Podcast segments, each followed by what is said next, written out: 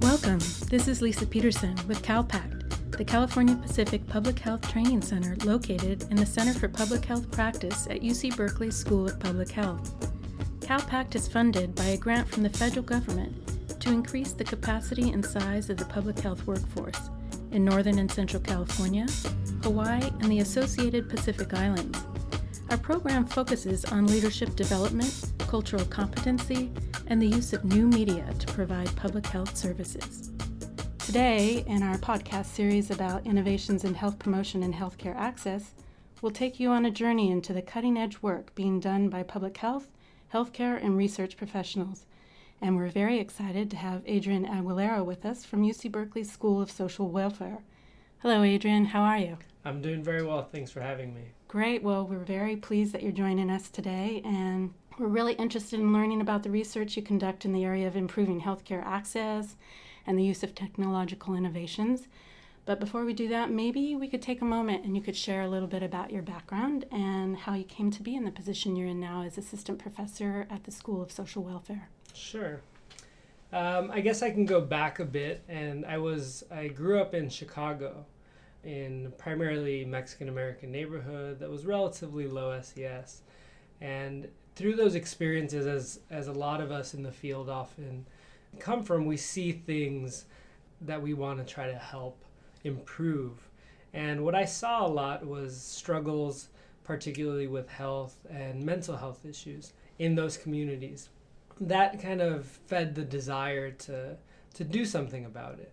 So I went from Chicago to Stanford for my undergraduate work with that idea of working for uh, to improve mental health i thought about going into psychology and what i learned there was the ability to combine one's passion with an intellectual pursuit and the art and science of research and investigation and how that could be used as a tool to improve health for needy communities from there i then went on to graduate school at uh, UCLA in clinical psychology. Again, further kind of specifying research on mental health and studying issues of culture and socioeconomic status, where I received very good training with uh, very good mentors. And then after that, I went to UCSF, did a postdoc with uh, Ricardo Munoz, who is really a pioneer in using technologies for mental health interventions. So his particular focus has been internet interventions. So he really pushed me to um, think about ways to integrate technology along with some of my other interests. So being uh, in Silicon Valley, it really does help to have access to a lot of what's going on. So I happen to have some friends that were you know, had a startup where they were using doing text messaging uh, search and things like that. And so I started thinking about how to combine some of these technologies with my interests in uh, improving mental health in underserved communities. And that's really where the main line of research started um, at this point. So, along with other interests in more broadly culture and socioeconomic status, I've developed a bit of a kind of a research package and trajectory that the School of Social Welfare seemed to like, and they hired me on. Uh, and I, I just started in July, and I've been enjoying it since then. So looking forward to seeing what what is yet to come. Excellent. And you also are involved in still conducting research at UCSF? Correct. So I still have some collaborations uh, at UCSF with my uh, mentor Ricardo Munoz and some other faculty members there, with a particular focus um, at San Francisco General Hospital, which is where I'm still conducting clinical research with populations there. Great. And I think that's a good time because um, I think our listeners are, would be very interested in some of your more recent work mm-hmm. using uh, mobile technologies in improving healthcare access to treatment for things such as depression, I mm-hmm. believe. If you could share a little bit about sure. that project. Sure. Um, so, as I mentioned, the idea came uh, combining a variety of different interests, but one of the, the main impetus for applying technology uh, as part of uh, therapy for depression was born in part uh, out of a frustration through my own clinical work and having people track their mood, track their behaviors, track their thoughts, things that are central to cognitive behavioral therapy. And these are things that people had a difficult time doing, in particular in these low resource, high stress populations. Uh, you know, carrying around a piece of paper and writing down how you feel isn't the first thing on your mind. So the idea was how can we leverage a technology like text messaging, which is simple, relatively cost effective, to probe people to provide the information, um, thereby providing us data on how they're doing and also helping them become more aware of those things which we know are important, being aware of one's mood and of the things that lead uh, and are related to one's mood.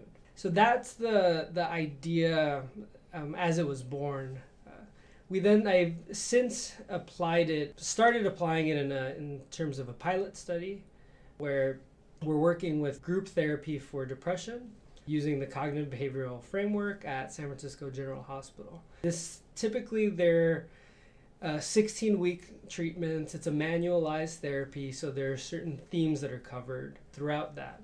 And what I'm trying to do is seeing if text messaging could really enhance what we already know works. So these manualized therapies are shown to work.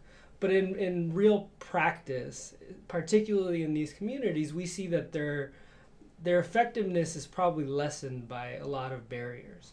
You know, not completing those assignments or homework as we call them, not attending appointments, and not necessarily practicing the skills that we are trying to teach.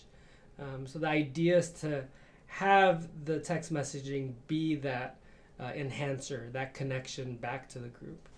Uh, throughout the process, another thing that we've seen is not only does it seem to be doing that, right, helping people become more aware of their mood, practicing skills, but they're also developing a stronger sense of connection to their therapist and the group in general. We've had people say, um, in response to asking them what they thought about the text messages, that it's nice to feel cared for. That when I get a message, I know that somebody cares about me. And if I'm feeling a bit down, it makes me feel better. We haven't tested the efficacy of the adjunct per se, but in initial pilot work and feasibility testing, we have seen that it is acceptable, and patients, uh, by and large, seem to like uh, using it as part of their treatment. And maybe you could um, use the word adjunct, and I think that in terms of being an enhancement to mm-hmm. a primary treatment and a, a, good resource, maybe you could speak a little bit to how you're using this in the in a public sector clinic. You're sure. working with uh, Spanish-speaking mm-hmm. community members around a mental health issue, mm-hmm. and why this is particularly effective mm-hmm. and/or a really great kind of innovative way to build evidence of a new thing we sh- we could be doing that really has a lot of promise. Right. Right. The idea is again to get as much uh, as we can out of what's being done currently and to really extend what's being done. So there's a lot of work that's put into conducting therapy in these groups, but that's only 2 hours out of, you know, a full week, which in the grand scheme of things is not a lot of time. But if we can add on a piece, you know, this text messaging adjunct, it really, the idea is that it amplifies the power of the intervention. You then are, you know, if you'd like to think about it as a therapist in, one, in their pocket, right? So that at a different time during the day when they get a message, that little light turns on, that the ideas that were discussed during the group become a bit more internalized, more salient. And within where we're testing it is, as you mentioned, uh, with Spanish speaking patients, as well as uh, we've done some work with English speaking patients as well, both at the General Hospital. These are typically difficult populations to work with in the sense that, as I mentioned before, they tend to have uh, lower levels of resources and higher levels of stress than the general population, providing barriers to adhere to, to care, to things that we know work.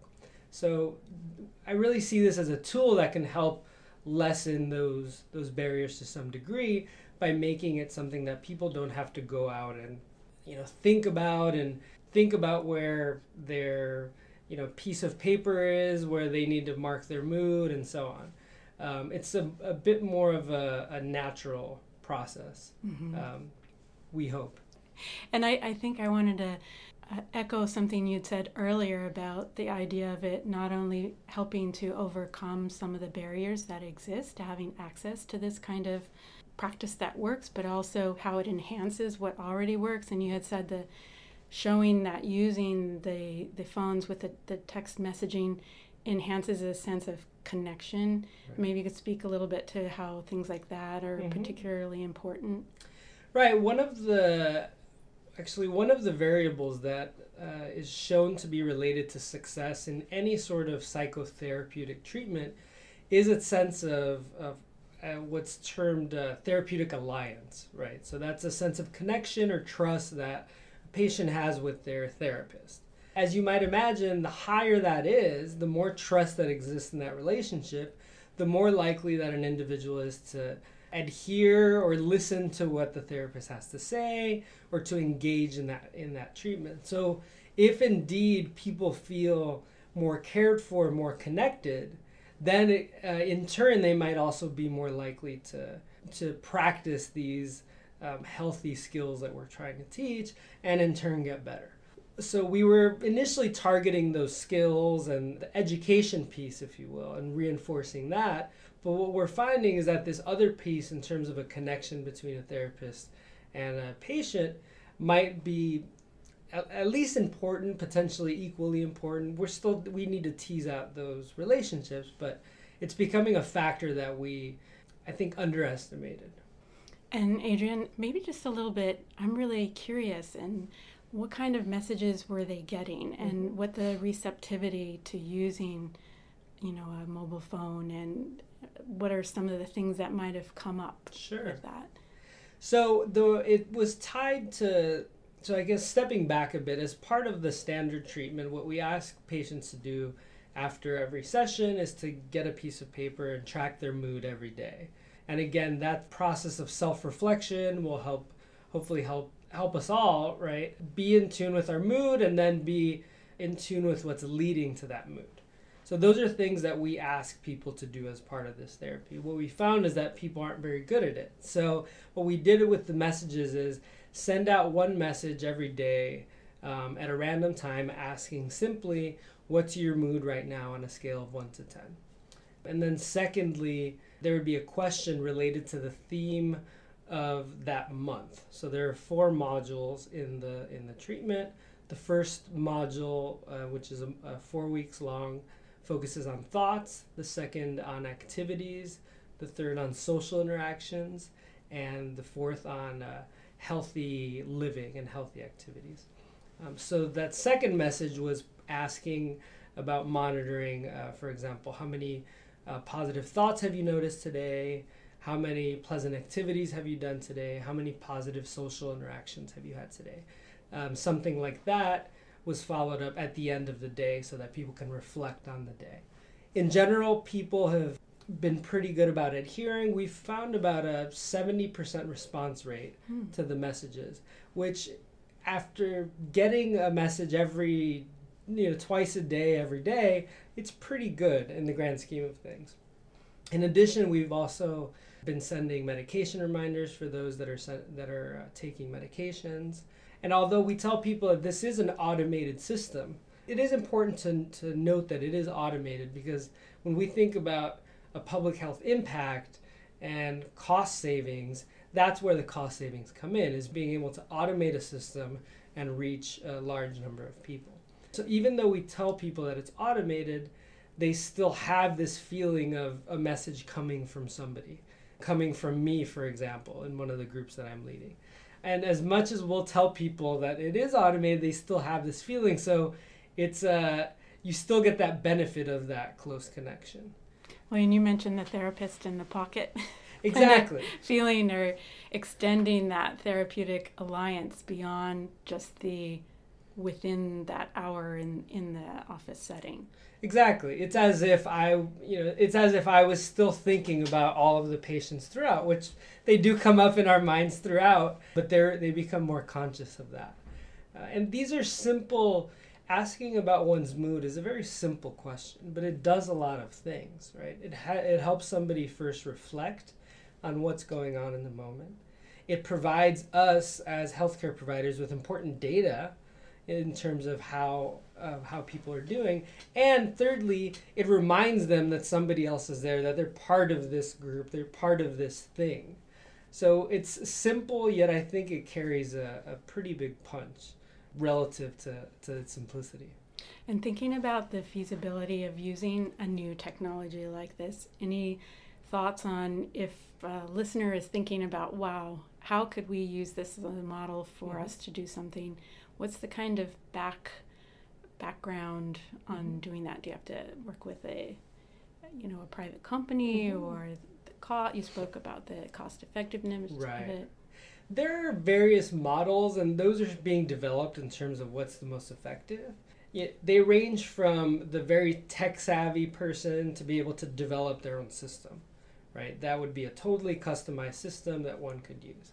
It goes all the way to the other side where you completely purchase. There are a lot of providers, a lot of uh, companies who would provide these types of things, and but they tend to charge relatively high amounts of money for the technology. What I ended up doing is somewhere in between, where I worked with a, kind of a startup who was coming up and had a similar technology, and she was able to uh, mold the technology to a bit of what I wanted to do. So there are different models, and nothing's caught on per se. I'm now taking the the software and customizing it a bit further to test it. The plan would be then down the road to have this that has been tested and shown to be effective, and then try to open it up more widely so that other people can use it there are a few different things that a few different technologies that people can use today for uh, mood monitoring for example there's a website called mood247.com for example that does this very thing. You sign up and you get uh, messages every day asking you about your mood at a different uh, time of day and you can share that information with your healthcare provider.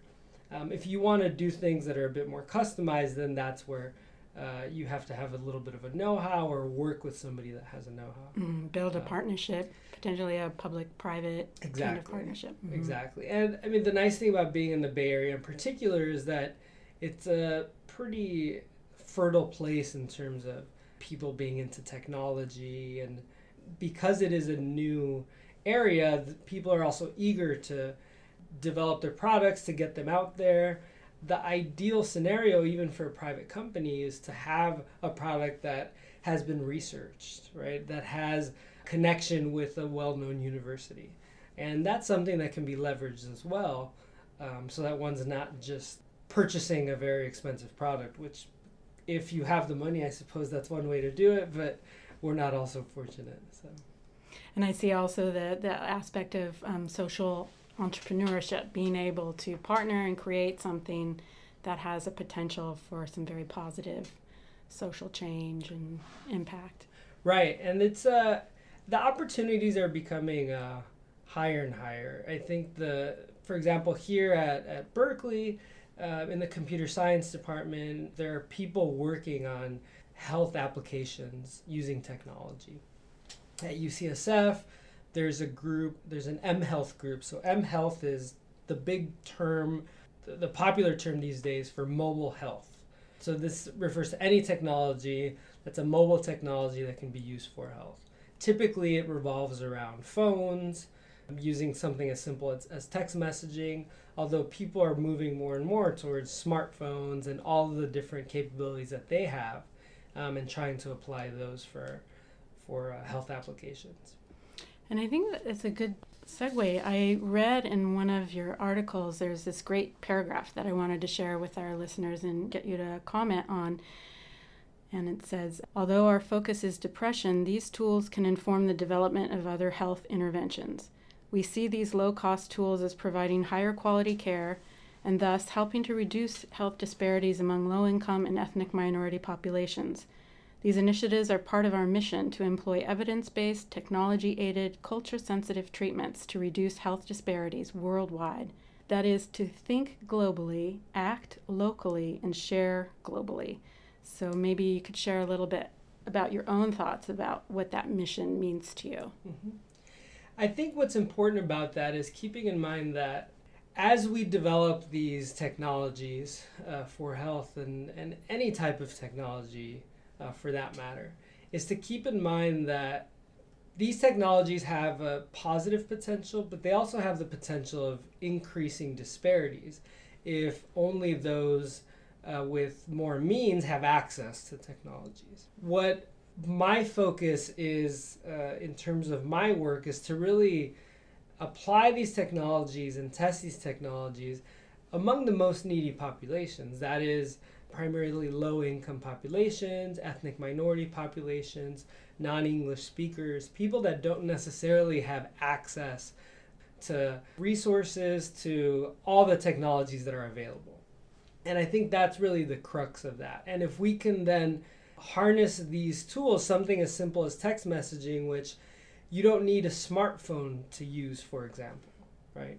People of from low income backgrounds, they tend to have uh, mobile phones at relatively high rates. There are technologies that can be used to help reduce suffering, improve health in needy populations. And that's really the idea is to keep shining the light there and not allowing us to forget the broader mission of improving health. I'm very interested in if you could speak a little bit to the research you've been conducting, a little bit about this role of social factors mm-hmm. on health outcomes and how important that is to to understand and, mm-hmm. and take into consideration. Right. The understanding of social factors is very much uh, it informs my view of health more broadly. So we often are in a one-on-one relationship in terms of you know. Uh, practitioner, clinician, whatever you want to call it, and patient or client or what have you. But typically, these are one on one relationships. And it is important to see individuals as individuals. But another thing that we need to consider is what is this individual's context and how does that context influence that person? And so for me, it really is important to understand how one's cultural background, how one's socioeconomic background influences one's outcomes. So those things are going to influence your opportunities in the case of socioeconomic status primarily, but also your cultural background is going to influence even how you how you engage with technology. One example of that that's slowly coming up in our work is I mentioned to you that some patients felt very cared for when they received a text message. Well, those tended to be more of the Spanish speaking patients. Whereas the English speaking patients really uh, highlighted the fact that it was a way for them to uh, become introspective and really think about themselves and work on themselves. So th- these are similar messages that are perceived quite differently. Right? On the one hand, you can get a message and feel a sense of connection, right? So reaching out and connecting with others. On the other hand, you can get the same type of message and go inward and try to work on oneself. These are possibly cultural manifestations of how people see and interact with the world. And those are things that we need to constantly have in mind as we develop these tools. Uh, whatever tool that we develop, it's not going to be utilized in the same way uh, by everyone. Mm-hmm. And in thinking about that, not used in the same way, I think it's interesting this idea of kind of countering a typical definition of culture as more static and fixed mm-hmm. as opposed to something fluid and changes within communities as well as between and any thoughts on how important that is in terms of developing these tools you're going to get various responses on that type mm-hmm. of question how people see it but I think by and large, I think it's accepted that culture, particularly this day and age, as information travels so rapidly, culture is quite a fluid thing. as more people from various backgrounds coexist, various ideas are, are influencing each other. So I think it is it is quite complicated, but it's something that I think we need to constantly be on the lookout for and not take for granted that um, the idea that all people are the same, for example. That being said, we also can't make the assumption that all people of a given ethnic group are the same, right? There are aspects of culture that make people similar, but within that, there are other characteristics that interact to change those similarities. So you have culture on the one hand, but then if you interact that with socioeconomic status, you then start to see a much more complex picture. I, I just want to say, I, I really feel like this passion you have for trying something that's innovative and cost effective, improving quality of care, working in resource limited settings. Maybe you could share if there's any other things in addition to these mobile technologies, for instance, that might be used to do similar kinds of work. First and foremost, there are lots of interventions and studies that work to improve health uh, in a variety of populations. I think one of the frustrations is that a lot of those studies, a lot of those interventions are developed with and for quote unquote mainstream populations. And then later they need to be adapted for resource poor settings or, or diverse settings. So I think first and foremost, conducting research with diverse populations is, is very important and also taking what we know works and applying them in these settings. One of the problems is that the gap between research and practice is quite large, and I think we need to narrow that as a, as a first goal. But from there, I do think it is necessary to think in innovative ways about what we can do to help those in most need. Unfortunately, this day and age, we can't spend more money necessarily. So, what we need to do is find ways to spend more wisely. And I think technology enables us to do that. So, I think that it, that's one of the reasons it is growing is that we can harness it to provide information and extend care for more people. And maybe kind of thinking before moving on a little bit in a different direction, just harkening back to the beginning when you said you were able to find a way to marry the art and the science. How did you do that? I see it as a combination of, uh, on the one hand, we have a passion for something. But what I found is that that's not enough. It needs to be backed by by rigorous thinking and that's where the science comes in so the the science what it really allows us to do is take that that passion that we might have and help guide it and direct it. So while I want to make positive change in these communities, I need to learn how to do it best and how to find what works. And that's what science can do for us. One of the problems that we see broadly in terms of um, a lot of these technology applications is that uh, private companies in particular are very eager to get these technologies out to market. But one of the problems with that is that they're not uh, necessarily tested. So we don't know what works. And that's really the role of science to come in and really test whether something is indeed beneficial. Too often we take for granted that something is going to be helpful when it might not be helpful, and on the other hand, it might cause more harm. So that balance is, I think, quite important. Is to marry the the passion that one might have with an intellectual rigor to address a problem. And can you share, if you just were to reflect, do you think there's any practical steps you've taken or specific skills you've developed that have or help you to achieve positive results with the project? First and foremost has been persistence. In our world, a lot of what we need is applying for grants and resources to help run these projects. I've been doing that for a few years and with some failures and more recently some success. And I think back, if I would have given up early on, I wouldn't be here. I'm still working on this. So I think persistence, uh, first and foremost, is important. And I think what's really helped me as well is seeking good mentorship and consultation from experts. One thing that's important to realize is that we're not, we can't be experts at everything And recognizing those limitations and recognizing our own strengths helps us look for other complementary strengths to help develop and work on whatever projects we're interested in. And that's been something that's really been helpful for me. Back when I was an undergrad, uh, one of my mentors then gave me the advice to utilize my resources.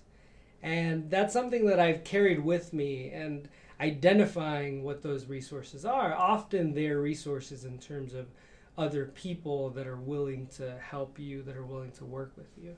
Without that, I wouldn't be um, continuing this work. And what other resources would be included in that beyond those that might be in your sphere to help you or mm-hmm. advise you or mentor you? Mm-hmm. What other kind of resources? In terms of resources from others or just. Like you were saying in undergrad, they made this great comment. And right, like right. if if somebody beyond just knowing someone is it maybe particular courses? Well i think that what i got out of it and i suppose uh, it can be construed in different ways but really maximizing what you have. A lot of times we think that i need such and such to be successful. I need this to, to do that. I maybe i need money to do this project right?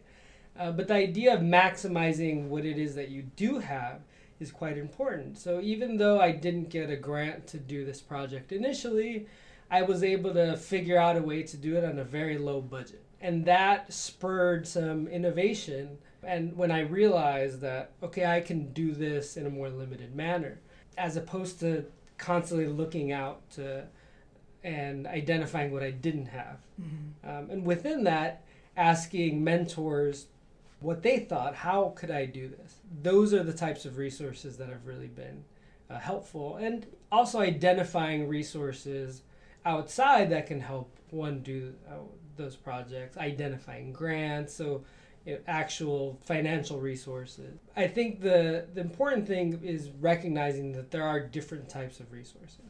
We have our own resources there are resources in others there are financial resources and kind of broadening the way we look at that Maybe in um, we could think about you know we really and you've spoken to this point that increasingly seeing new methods being used to promote health, increase healthcare access, such as the mobile technology applications.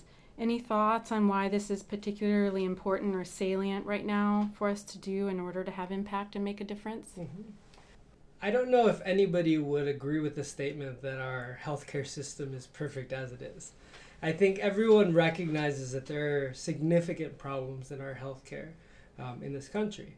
And I think that we really need a drastic change in the way we operate.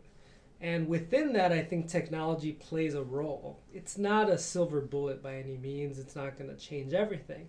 But I think it can be a very transformative tool um, nonetheless. So, this can be using mobile technology. This can be uh, improving electronic health records. You know, in a, in a variety of different ways, I think it can help healthcare become more efficient, which, in my view, is one of the major problems with, with healthcare is the inefficiencies in the system as a whole. If there was one thing you could do to improve the public's health and you had all the resources to make it happen, what would you do? Well, I have to first. I, this is a it's it's an exciting question, yet it's a it's difficult because I think it leads one to think that there is one thing that can solve everything, and I think I've realized that there is no silver bullet. There is no one thing. You know, my text messaging application isn't going to change the world necessarily, but a host of different things attacking one problem is the solution. That being said, there are a couple of ways to approach it. On the one hand, one thing, if we know what affects health, is inequities, right? So, societal inequities, the more uh, unequal a society is, the poorer the health of, of the country. So, that's one thing that can be addressed. I guess getting a little bit closer to, to what I do specifically, I think applying technologies where uh, they're needed. One of the examples that I've had some experience with that I wish I that I wish was more prevalent is something like the system at the VA. Their healthcare system is is very integrated, and I've seen the efficiencies in that system. So I think something where all healthcare systems could talk to each other. All records were connected in some way. The data that patients send me from their text messages, if those could be connected to their health record. So, connection of the data that exists, I think, would be quite powerful as well um, in terms of helping uh, make better decisions for people's care and hopefully a host of other things. So, it's a provocative question. I was just going to say, and thank you for really kind of clarifying that because I think it is true. Looking for silver bullets can lead you down a rocky road. So, absolutely. Absolutely. And I think, yeah, I, I think that is one thing. I, I think for any of us to just to realize that the work we're doing, as important as it might be, is not going to be the be all and end all. I wanted to ask you um, what leadership means to you because mm-hmm. I think similarly, there's no one thing. I think for myself, I think about it, there's no one definition of leadership either. Maybe you could share with us what that means to you. I think that is a difficult question. And I think um, what I see as, as the best type of leadership is really leading by example. This day and age, I think it's particularly salient in that we hear a lot of people talking and, and espousing opinions, and a lot of that doesn't get us anywhere but what we can really get behind is when people have results.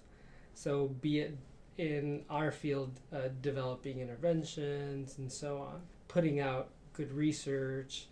For in my small world, I would say a leader is somebody who leads by example in the work that they do, in the way they do their work, how they conduct themselves. I tend to see that as probably the, the most important compared to what one says necessarily. If you could put yourself, imagine you're in conversation with a professional, a student who's just beginning their journey and their passion, and what words of wisdom would you offer them? Mm-hmm. Well, I think hitting on some of the themes that we've we've talked about a bit are, I do think that the idea of utilizing one's resources is quite important, and within that, thinking about what is it that I have to offer and then what is it that I need to develop to reach my goals. I think that's uh, it takes some self reflection, definitely. So finding out what what it is that uh, we have in finding out what other resources are around us and uh, really maximizing that as much as possible. Again, I wouldn't be in this area if I also wouldn't highlight the need to innovate and think differently, whatever that means I think this day and age in particular, it's not enough to just go along with what's been done and what's being done. We do need to, as as often as the phrase is used, to think outside of the box, right? So, I guess the way I see it is to extend, utilizing knowledge that we have, but to really take it further. And that makes me think about what might be a barrier to that kind of thinking sometimes is the idea of risk of failure, mm-hmm. not really knowing how or mm-hmm. working in unfamiliar areas. Mm-hmm. Any thoughts on how maybe you personally overcome some of those if you experience them? Yeah. Well, I think failure it, it all depends on it all depends on what you do with it. Being a cognitive behavioral therapist, it's not what happens to you, but it's how you perceive and deal with what happens to you. Failure can be dealt with in different ways. You can take failure and have that confirm that you're not good at what you do, or you could take it as a learning experience and learn based on why you failed. So perhaps you can do something differently. So again, I think being efficient even in, in one's own development. So if you fail, taking that as a springboard um, to go forward. In research, if you get negative findings, it shouldn't be the end of the world, but then to learn why did that happen. And oftentimes those are very helpful in, in uh, getting research and interventions to develop further. We're not always going to get those positive results we want. Um, so I think constantly learning and maximizing the benefit from whatever experiences that we have is important. And Adrian, this might be another one of those clincher questions, but uh, what gives you hope or inspires you? I think it's we definitely get caught up in our own uh, worlds oftentimes the the idea about the, the ivory tower you know has some truth to it we do spend a lot of time in our offices thinking and hopefully generating some sort of knowledge. What I really appreciate is being able to uh, have my ear to the ground and doing some clinical applied research. And what really does tug at me is when I see somebody getting better, when I saw them crying and being uh, feeling sad, feeling like their life was not going the way they wanted to. And then seeing them engage with a lot of these these ideas about addressing your thought process, changing your activities, uh, what it is that you do, changing the way you interact with others, and seeing how these things are internalized and then uh, people start feeling better. It really gives me hope to see that people can get better. There is a way to to help improve, you know, in, in the case of my work, improve depression outcomes for people. So if I can help do that for more people, um, leveraging technology, I think, uh, you know, I I feel pretty satisfied. Well, I mean, this has just been a really great conversation, and I feel inspired. And, and if our listeners are inspired to find out more and learn more about your research, where should they go? The best source is the uh, Berkeley Social Welfare website, which has uh, my bio there, some uh, pertinent articles, and my contact info. So I'm open to get in contact with anybody who's interested. Great. Thank you, Adrian, so much for joining us today. It's been a pleasure. Thank you very much, Lisa.